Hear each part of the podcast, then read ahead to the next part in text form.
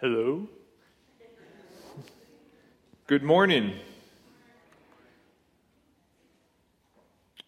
Welcome to Hiawatha. My name is Jesse. I am one of the elders here. One of our pastors is on sabbatical this summer, and because of that, each of the elders gets to preach a couple times. So that is why I'm up here. It is exciting. It's one of the great privileges of uh, being an elder at Hiawatha. At least for me, I really enjoy doing this. So, we are currently in the middle of a series, or I guess not the middle anymore, leisurely approaching the end of a series in the Gospel of Matthew.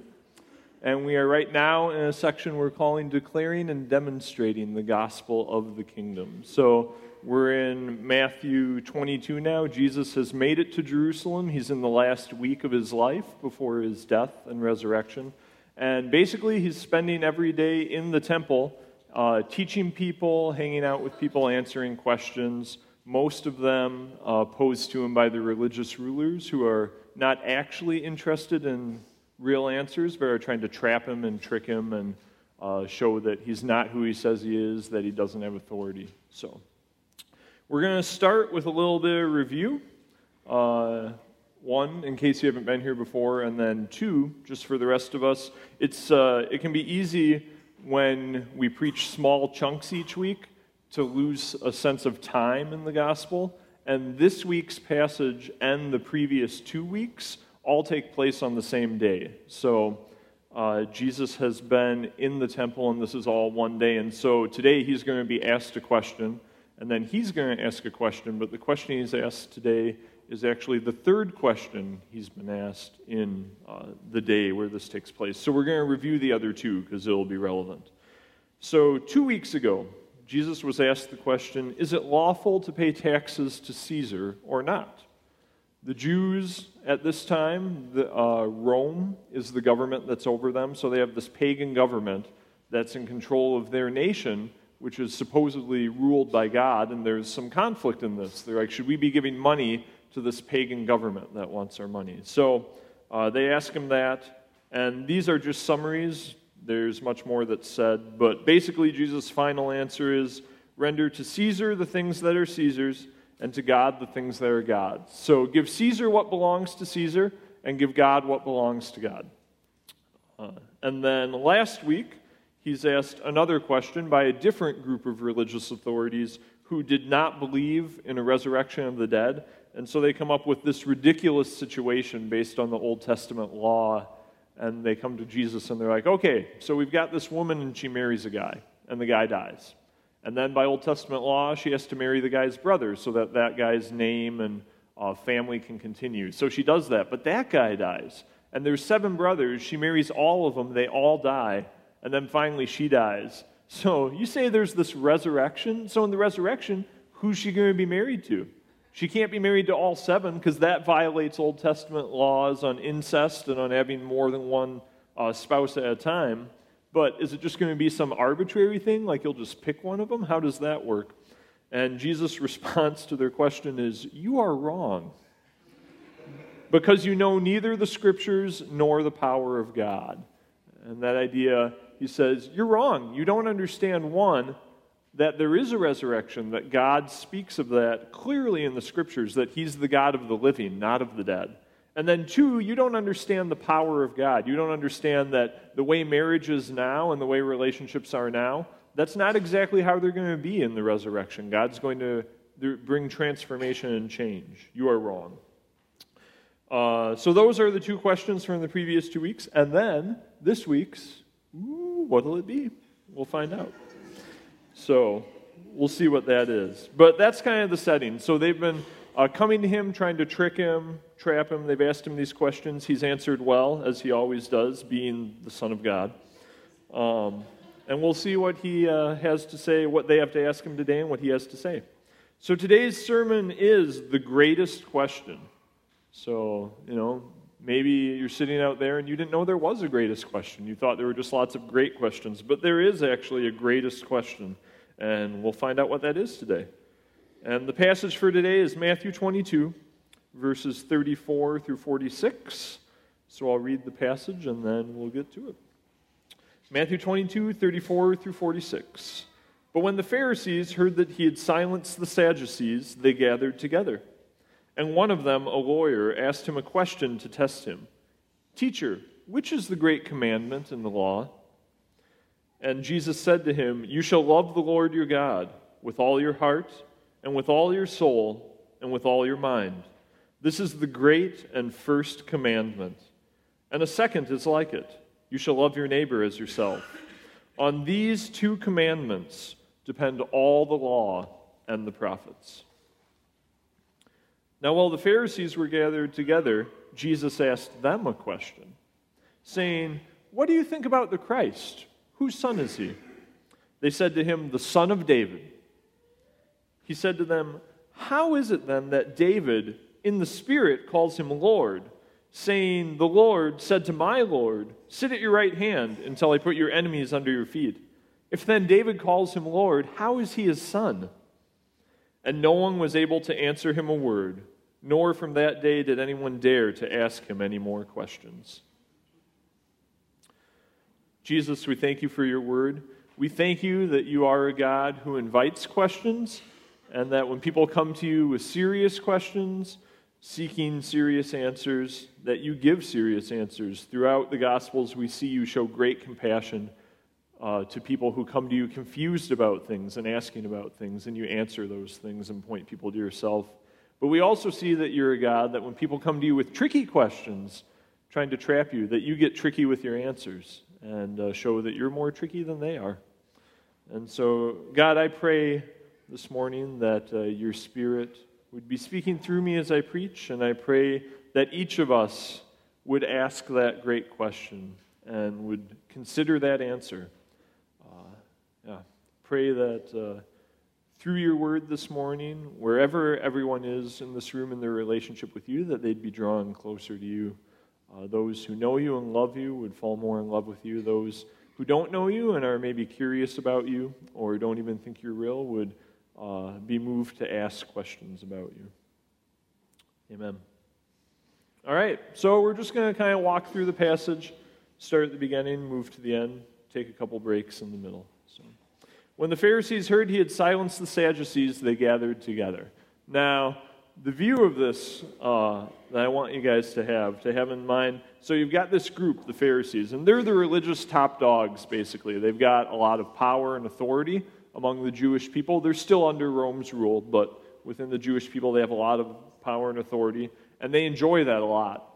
They enjoy having that. They enjoy being recognized, being uh, uh, delighted in publicly.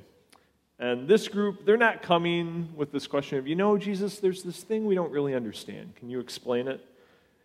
Think of a pack of predators. They're like a pack of predators, and Jesus is their prey, and they've kind of circled up around him, and they're kind of darting in, nipping, trying to find that weak spot so they can go in and attack it and tear Jesus apart. So that's what's happening here. They're just gathered around. They're trying to find, okay, what's Jesus' weak spot? What's the point where we can kind of find, oh, here it is, and then we can just tear him apart there. One of them, a lawyer, asked him a question to test him. So some translations say an expert in the law. Now, the Pharisees, uh, basically, their whole lives were spent studying the Old Testament. A lot of them had most of it memorized. And they just didn't memorize the words, but they spent a lot of time asking questions about it. They wrote basically the equivalent of what we would think of as Bible commentaries, although they didn't call them that. They were a little different, but pretty similar. So these were guys who didn't just know the words of the scripture, but they spent a lot of time thinking about it, discussing it, debating it, asking questions of it. They were really, really familiar with the Old Testament scriptures. So that's the Pharisees in general. And then you have a lawyer, an expert in the Old Testament law. So this is not an expert in just legal law in general, but specifically in the Old Testament law. So this is a guy that almost for sure had the entire Old Testament memorized had spent a lot of his life teaching it, uh, asking and responding to questions that people had. Some of them, you know, easier, some pretty difficult. So this guy knows his law. He knows it really, really well. And he asks Jesus a question to test him. So he's not, this is not an honest question that he's looking for an answer. He's trying to trap Jesus. Teacher, which is the great commandment in the law? Now, if you're familiar with the Old Testament law like he is, you know that that's a super loaded question. There are over 600 commands in the Old Testament, uh, a little more than half of them negative, like thou shalt not do this, and then the others positive, thou shalt do this. And he comes to him and he's like, Teacher, which is the greatest? Which is the great commandment? The great commandment in the law. And this is something that the Pharisees debated. They didn't all agree. So it's not like Jesus just has to give the answer they all give and he's good to go. There was a lot of disagreement about that. Uh, notice that he calls him teacher. So, but he's testing him. So it's kind of this mocking, like, okay, you've been in the temple all week, you've been teaching people, you've been answering questions. So, teacher, if you're so wise, if you're so learned, if you know so much, answer the simple question. Out of these 600 plus commands, what's the great one? Tell me, an expert who spent my whole life on this, what's the great commandment in the law? And Jesus answers him. Jesus said to him, You shall love the Lord your God with all your heart, and with all your soul, and with all your mind. This is the great and first commandment. And first, there, it's if you read through the Old Testament, Jesus here is quoting from Deuteronomy 6 5. So it's not the first commandment written in the Old Testament. So uh, first does not mean chronologically in the order written first, it means the greatest, the superior commandment. So this is the greatest commandment, the superior commandment, the first of importance. Which makes sense, right? What more, what's more important than to love God? And this love God with all your heart, soul, and mind, these aren't necessarily completely compartmentalized parts like, okay, I love God with my mind, I love God with my heart, my emotions. I love Him with my soul. It's a little more, uh, there's a little bit of uh, flow between those three. So basically, Jesus is saying, love God with all of your being, with everything you are, with every part of yourself, with everything you do and think and say. Love God with the totality of yourself. And then Jesus throws in a bonus. And he says, and a second is like it. You shall love your neighbor as yourself. I know you were just asking about the greatest, but as long as we're on the subject, I'll give you the second greatest. No extra charge. So, love your neighbor as yourself. And there he's quoting again from the Old Testament. That one he's quoting from Leviticus chapter 19, verse 18. Uh, yeah. And so these sum up, these are the two greatest. Basically, love God and love people. That's what Jesus says. Teacher, what's the greatest commandment in the law? The greatest commandment is to love God and the second greatest, to love people. And then verse 40 On these two commandments depend all the law and the prophets. So it's not just that these two commandments summarize all those 600 plus commands, but all those commands depend on them. So any command you take from the Old Testament depends on this idea of loving God and loving people. They all hinge on those, they're dependent on them, they hang on those commandments. Uh, I've got a chart to illustrate this. So on the left, you've got the two great commandments love God in blue, love people in green. On the right, you've got the Ten Commandments from Exodus 20. And on the right there, you could plug in any of the 600 commands from the Old Testament, and it would fit under one of those categories for the great commands. I just did 10 commandments, one because they're a little more familiar, two because they're a little, it's a little easier to see than some of the more obscure commandments. Uh, yeah, and it just fits so nicely in the chart. So, the first four there are the Ten Commandments you shall have no other gods before me. You shall not make or worship idols. You shall not take the name of the Lord in vain, and remember the Sabbath day to keep it holy. So, all four of those commands fit under that idea of loving God with all of yourself. And just to take one, the idol one, you shall not make or worship idols, it totally makes sense. If I'm spending time creating this idol out of wood or stone or metal, and then I'm worshiping it, I'm obviously not fully devoted to loving God. I'm not giving all the love of all of my being to God because I'm giving some of it to this idol. And then you shall love your neighbor as yourself, which covers honor your father and mother, and you shall not murder, commit adultery, steal, give false testimony, or covet. And again, uh, I mean, it makes sense. It's kind of self explanatory. Uh, if I steal something from someone, I'm not loving them as I love myself. You know? So that's kind of that's just a nice example of how the other Old Testament commands fit within the category of the two great commandments. And you could do that with any of them. Uh, because I don't have four hours to preach, we're not going to go through all 600, and because that would not be enjoyable. So, but if you felt the desire, you could do so. So, the two great commandments are both a summary and uh, a culmination, kind of, of all the Old Testament laws and the prophetic commands. So Jesus says, on these two commands depend all the law and the prophets. So it's not just those 600 plus laws, but all the prophetic books, Isaiah and Daniel and so forth. Everything that they proclaim in those books from God is also covered and summed up by the two great commandments. So all the Old Testament laws, all the prophets, everything they say, all of that can be summarized by love God with all of yourself, all that you are, and love people. And we see, so this Matthew encounter that Jesus has just had is also recorded in Mark. And in Mark, we actually see the response from the expert in the law. So Jesus responds with this love God, love people. On these two commandments depend all the law and the prophets. And the expert responds, You are right, teacher. A little bit of humbling there. It's like, wow, he answered well. You are right, teacher, to love him with all the heart and all the understanding and all the strength, and to love one's neighbor as oneself is much more than all whole burnt offerings and sacrifices. If you've ever opened up your Bible to Leviticus and read through it or tried to read through it, it has chapter after chapter after chapter describing in detail sacrifices. All the different animals, the ways you have to kill the animals and sacrifice them, what parts, what order you do the different parts in, burn them on the altar, and it goes on and on and on. Just chapter after chapter, so much detail. And there is actually a lot of cool stuff to be seen in that, but uh, for the sake of time, again, we're not going to do that. But for an expert in the law who studied that their whole life, to declare and agree with Jesus, yeah, to love God and to love people is more than all of that. More than all the sacrifices and burnt offerings, more than those 10 or a dozen chapters laying out in so much detail what the sacrifice should look like. It's more than that to love God and to love people.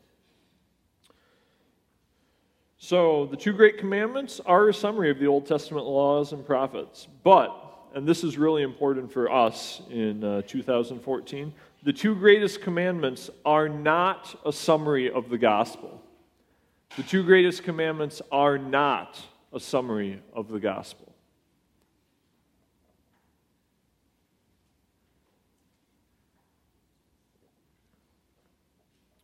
You may have heard, you may even have said to people, I know I have at uh, various earlier times in my life when people ask you, What's the gospel? Like, just sum it up, explain it to me quick. And you say, Oh, love God and love people. That's the gospel. Which, you know, it sounds catchy and very nice. Unfortunately, biblically, it's just not true. Uh, the two great commandments are not a summary of the gospel. And we know that from a couple different places. Romans 3 21 and 22, Paul writes, But now, so he's been talking about the law, and he says, But now the righteousness of God has been manifested apart from the law, although the law and the prophets bear witness to it. The righteousness of God through faith in Jesus Christ for all who believe. So Jesus says, On these two commandments depend all the law and the prophets. But the gospel is manifested apart from the law and the prophets. So it's separate. So you've got love God and love people as this great summary of the law and the prophets, but the gospel is a separate thing. And so love God and love people is not a summary of the gospel. Like uh, the passage that Spencer read before the preaching today from Isaiah 43, in that passage, God says, I am doing a new thing. And the new thing that he's doing is Jesus, is the salvation, this gospel that's coming through Jesus' death and resurrection. He had done the law before and now, and the law and the prophets bear witness to Christ. So it's not like they were flawed in of themselves. They were good, but God is now doing this new thing through Jesus. So then you might ask, well, what is a good summary of the gospel if it's not love God and love people? Give us some, you know, something, some good short summary for that. Uh, the verses right after 21 and 22 in Romans 3, a summary of the gospel. For all have sinned and fall short of the glory of God, and are justified by his grace as a gift through the redemption that is in Christ Jesus. So, sin, a great definition of sin, is just to fall short of God, of his glory, of who he is, of what he's done. And so, if you have in your mind or you're sharing with other people the idea that the gospel is love God and love people, to do those things, you're going to fall short of that. You're going to fall short of the degree to which God loves people and uh, loves himself within the Trinity. So, certainly, even as sinful people, we can love people. Parents love their children, we love friends, things like that. It's not like love can't exist at all, but the degree to which God loves and the steadfastness with which God loves and the fact that He's always loving and loves just constantly on and on, uh, that is a level of love that we as people in our sin are not able to attain to. We have sinned and fallen short. But thankfully, there is the gospel. We are justified by his grace as a gift. A gift is something you don't earn. When you get a gift at Christmas, when you get a gift on your birthday, uh, unless it's a gift from your kids that your money paid for. But just don't, we won't count that. But you get a gift from someone, it's not like you paid for it and wrapped it up and handed it to someone and then they hand it to you. No, I got my gift. No, it's something that someone else got for you. It wasn't something you necessarily deserved. Because of the fact that they love you and care for you, they want to give you a gift. And so they do. They give you a gift.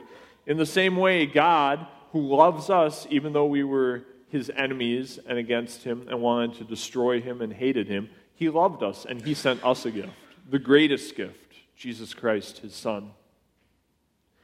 Jesus came, and the gift that Jesus gave us was to die and to be raised from the dead. And in doing so, we are justified. He took our sin, and we take his righteousness. So, the redemption in Christ Jesus. That is the summary of the gospel, not love God and love people.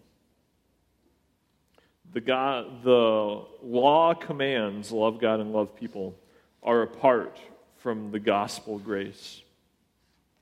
However, just as there are the two great commands in the law, there is actually a gospel command. So, if you didn't know that, and we're going to talk about that for a minute. 1 John 3:23, John writes, "And this is God's commandment, that we believe in the name of his son Jesus Christ and love one another, just as he has commanded us." So, again, it's kind of a two part thing. The second half should sound pretty familiar love one another, which is the second greatest commandment. But it's interesting, the first commandment, love God, has been replaced with believe in the name of his son, Jesus Christ. And this believe in the name is not just some kind of intellectual assent, like, yes, I believe approximately 2,000 years ago a man lived who had the name Jesus. No big deal. To believe in the name biblically is to trust in the character and the reputation. So, as an example, I had car trouble earlier this week and had to take it in and had to get new brakes put on my car. And that happened, and then I went to pick my car up. And when I did, I walked in, got the keys, walked out, uh, got in the car, started it up, and drove off. What I didn't do is walk in and say, you know, after they had described what they had done to the car, say, all right, I mean, you said you did that, but let's put it up on the lift. And actually, if you could take it all apart and do the whole job again with me watching, that would be great because, you know, I, how do I know you really did? I'm not really sure. Well, no, I trusted them that when they said that the brakes that were worn out had been replaced, that they actually replaced them and didn't just put nothing there or put cardboard there or leave the old ones there. And this trust isn't just some blind trust that I did in foolishness. I've been to them before. I know their character and reputation. The shop has fixed my car before. They've done a good job. I know other people who've gotten their car fixed there and who first recommended it to me. So, this trust and this faith I have in their ability to fix my car uh, is partly based on experience, partly based on the testimony of other people. And it's similar with Christ that to believe in the name of Jesus Christ, to believe in what he did on the cross, is not just this check your brain at the door type of thing and like, well, I guess I'll just kind of believe this and I hope it's true. No. It's based, there's experience that you can draw on as you have a relationship with Christ and you see what he does. There's the testimony, both of other believers, other people in this room who can proclaim what Christ has done and how his salvation has impacted them. The testimony in the Bible of those who actually saw Jesus and walked with him when he was on earth. So we have testimony, we have experience, we have God's word, the things God has said. Just like uh, when I went and got my car and the guy who handed me my keys said, This is what we did for your car. Boom, boom, boom. Well, I trust his word. And when God says, This is what I've done for you through my son, boom, boom, boom. God is trustworthy, and we can believe his word. So that's what it means to believe in the name of his son, to trust in that character and reputation of God, and to love one another. So, belief in Jesus Christ has replaced love for God in this gospel command. The greatest act of love for God, when it says in the passage earlier, when Jesus says, Love the Lord your God with all your heart, and with all your mind, and with all your strength, the greatest example of loving God is to believe in his Son. And those who choose not to believe in their Son, you can't not believe in the Son and say you love God. Because if you've rejected the Son, you've rejected God's great act of love, and you do not love God. You cannot love God and reject his Son. Jesus says in the Gospel of John, I and the Father are one. Whoever has seen me has seen the Father. So the Son, unlike a human son, is a perfect reflection of the Father. God the Father being completely good, Christ being completely good, it's a reflection of all that is good. And so to reject that, to reject the Son, is to reject the Father because of the relationship the Son and Father have, because the Son is the exact representation of the Father. So people who say, "Yeah, I believe in God. I believe in the God of the Bible. I, you know, He seems all right." But Jesus, I don't know. Like, Jesus is God? No, I don't think so. But I love God. It's like, no, you don't. You might think you love God, but you don't. If you reject the Father, you have rejected, uh, or if you reject the Son, you've rejected the Father and you hate the Father. The greatest act of love for the Father is to believe in the Son.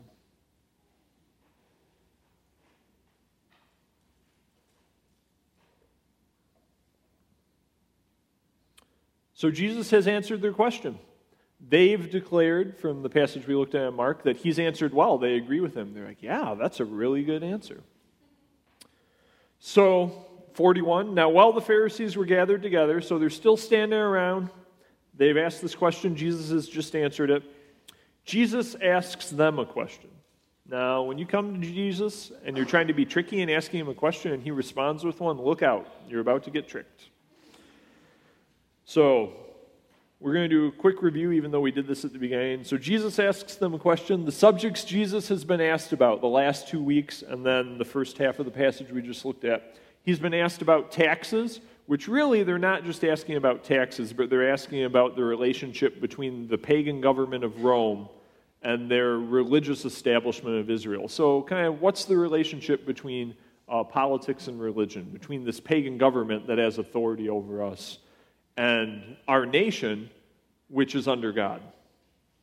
Uh, they've been asked about resurrection, about death and life. In Jesus' answer for, answer for that, he also threw in some stuff about marriage. So they've talked about marriage, death, and life after death. And now the Old Testament law, which for the Jews, especially the religious rulers that Jesus is having most of his interaction with, uh, that was their big thing. Like the law was the thing they studied all the time, that they spent their time on, that they thought about as they were going about their day to day lives. And so that question for them was probably even bigger than the other two. It's like, tell us about the law. What's the best part of it? So Jesus has asked these questions, and these aren't bad questions. These are good questions to ask. But even after those questions have been asked and Jesus has answered them, he's going to ask a question. After all that's been said, there's still a question that needs to be asked. There's still a question they didn't get to. There is a greater question. So Jesus asks them a question, saying, What do you think about the Christ? Whose son is he? So the word Christ, uh, Messiah, is interchangeable with that. So as I talk about it, I'll kind of go back and forth, but they mean the same thing. So, what do you think about the Christ? Whose son is he? The Christ, the Messiah, was something that the Jews spent a lot of time thinking and talking about. One, because they were being oppressed by Rome, And the Messiah, from the Old Testament prophecies about him, was someone who was going to come and liberate them, who was going to give them back the land God had promised them, kick out all their enemies, put their enemies under their power, raise up a king again in Israel. And so they were going to be living the good life. So they were really looking forward to this. They, were, they wanted that Messiah, they wanted that Christ to come. So they spent a lot of time talking about that, a lot of time thinking about that. And there are some passages in the Old Testament that were confusing for them about the Messiah, that they debated, that they didn't really understand. And Jesus also, so he says, What do you think about him? Whose son is he? Now, for Jews at that time, lineage and heritage was really important, which we saw at the beginning of Matthew. Matthew is writing to a Jewish audience when he wrote his gospel. The first chapter is just a lineage. It goes through all of Israel's great uh, uh, people and shows how Jesus Christ is in that lineage. So it says, Jesus Christ, the son of da da da da, and goes back and back, the son of Joseph, the son of Mary, the son of David, the son of Abraham, just going back through Israel's history and showing how, yeah, Jesus is descended from all these great people in your history, all these heroes of your faith. So that was supremely important to them, that idea of sonship and lineage. So this question was huge for them. But they're like, yes, he asked one of the questions about the Messiah we can answer. Whose son is he? The son of David. Which, they said to him, the son of David, which is a correct answer. Jesus was, the Messiah, which is Jesus, was from the line of David. In 2 Samuel uh, is where God speaks to David and where we get uh, this knowledge that the son is going to be in the line of David. So God is speaking to David and says, When your days are fulfilled and you lie down with your fathers, I will raise up your offspring after you, who shall come from your body, and I will establish his kingdom. He shall build a house for my name, and I will establish the throne of his kingdom forever. And your house and your kingdom shall be made sure before me. Your throne shall be established forever. So God promises David, you know, David, you're going to die someday. You're going to get old and die. But when you do, one of your offspring, I'm going to raise them up. They're going to come from your own body. So saying it's going to be a direct biological descendant, not like someone you adopted or uh, something like that. Your biological descendant is going to take your throne, and he's going to rule forever. I'm going to establish his kingdom forever. So the son of David, that's what they say. They're like, yeah, Second Samuel, God promised this to David. The Messiah, the Christ, he's going to be the son of David. There, not only does the Old Testament testify to this fact, but so does Matthew. We've seen a couple times, these are just two examples, there's a few more. But Matthew 1 1, what does he write? The book of the genealogy of Jesus Christ, the son of David, the son of Abraham. So Matthew, as he's writing his gospel, even states, yeah, Jesus is the son of David. And then Matthew 21 9, this is as Jesus is going into Jerusalem during, uh, uh, on Palm Sunday, as we celebrate it, what is traditionally called his triumphal entry, so the beginning of the last week of his life before everyone turns on him and kills him. And the crowds that went before him and that followed him were shouting, Hosanna to the Son of David! Blessed is he who comes in the name of the Lord! Hosanna in the highest.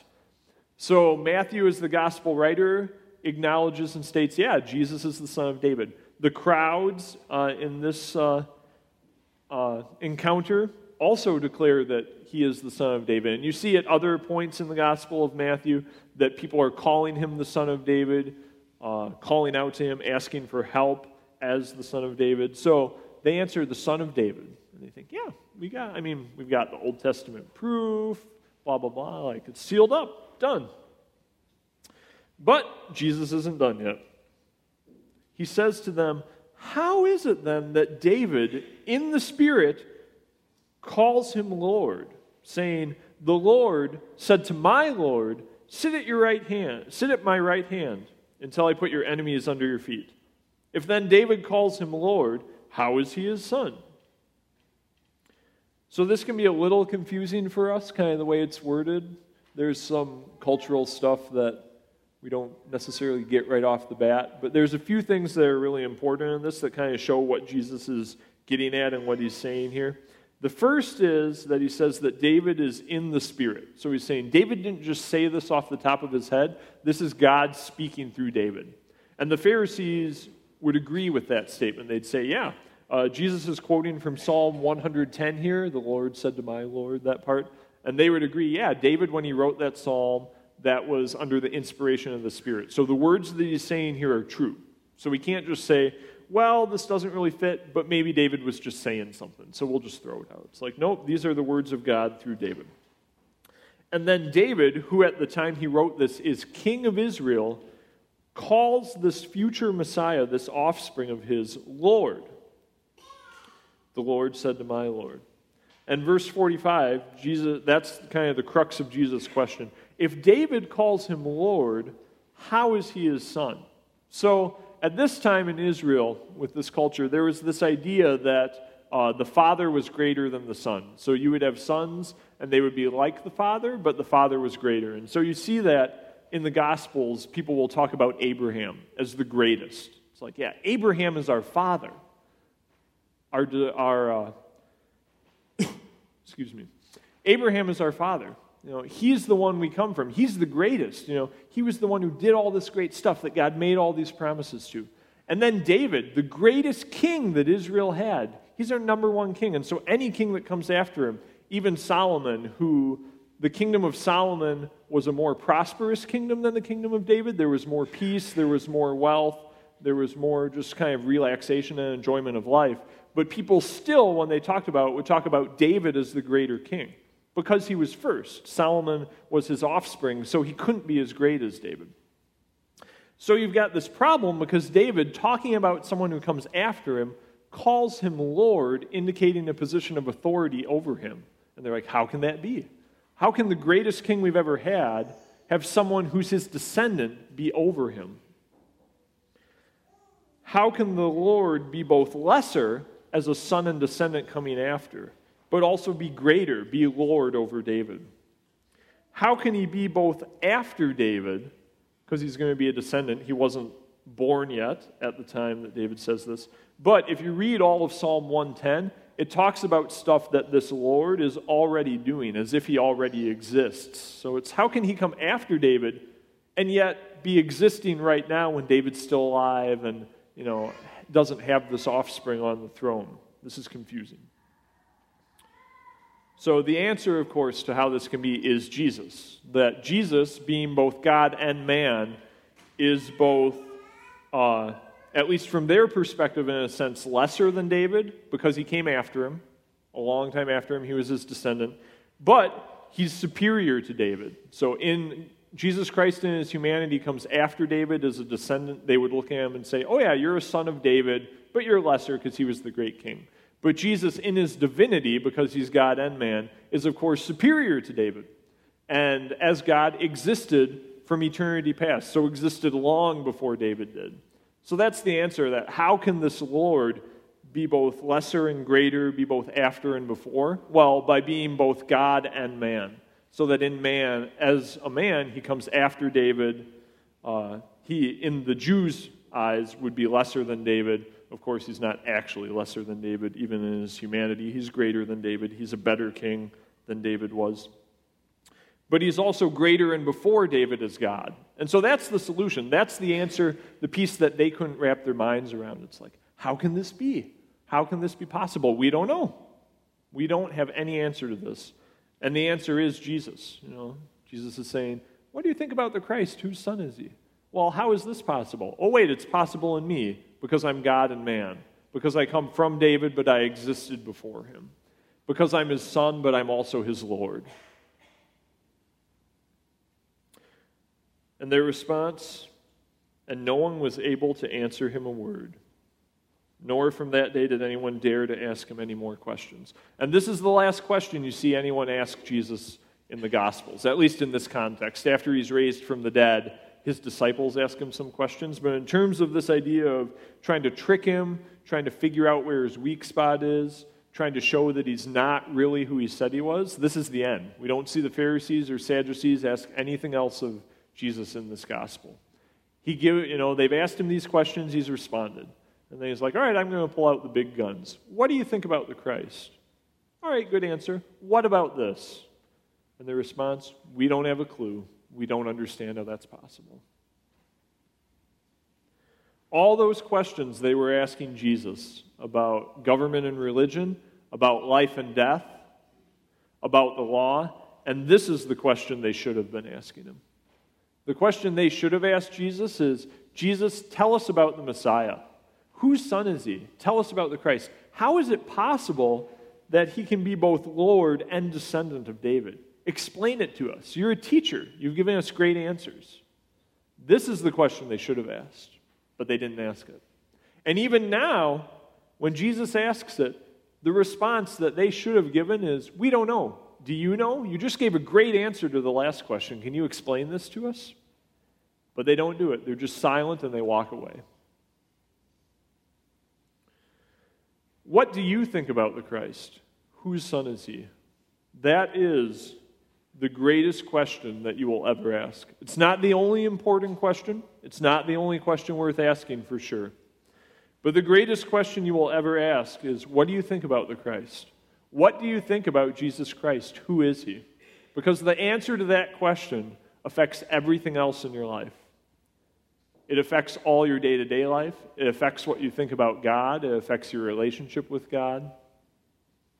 And to reject the Christ is to reject God, to reject the love of God.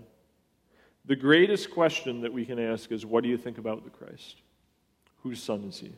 And this is not just a one and done question, like, oh yeah, I asked that question a lot of years ago. I became a Christian. Now I'm done with that question. No, that's a question we ask every day.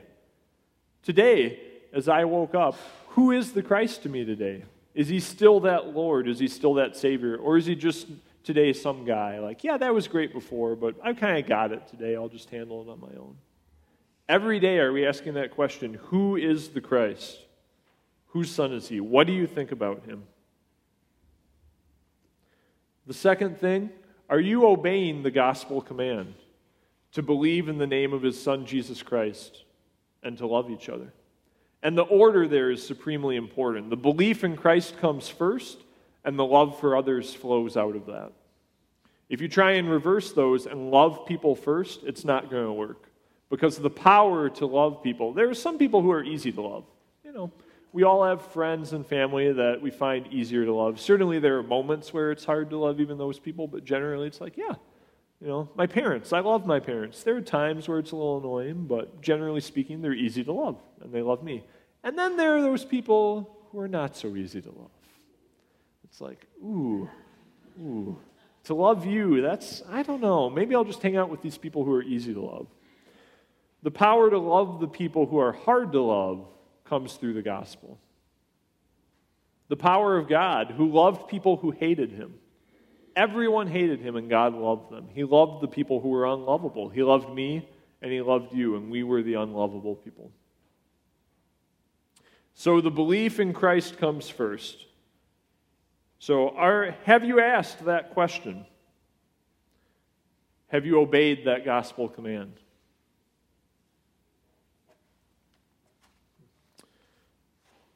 Jesus, we thank you that uh, you came and you died for us, that you saved us from what we couldn't save ourselves from. I pray that everyone here would have that question and that command bouncing around in their head this week. That uh, whether we've known you for dozens of years or whether we don't know you, that we'd be asking that question What do I think about the Christ? Whose son is he? and that gospel command to believe in the name of God's Son, Jesus Christ, and to love one another. Thank you for your word. Amen. So, today, being the first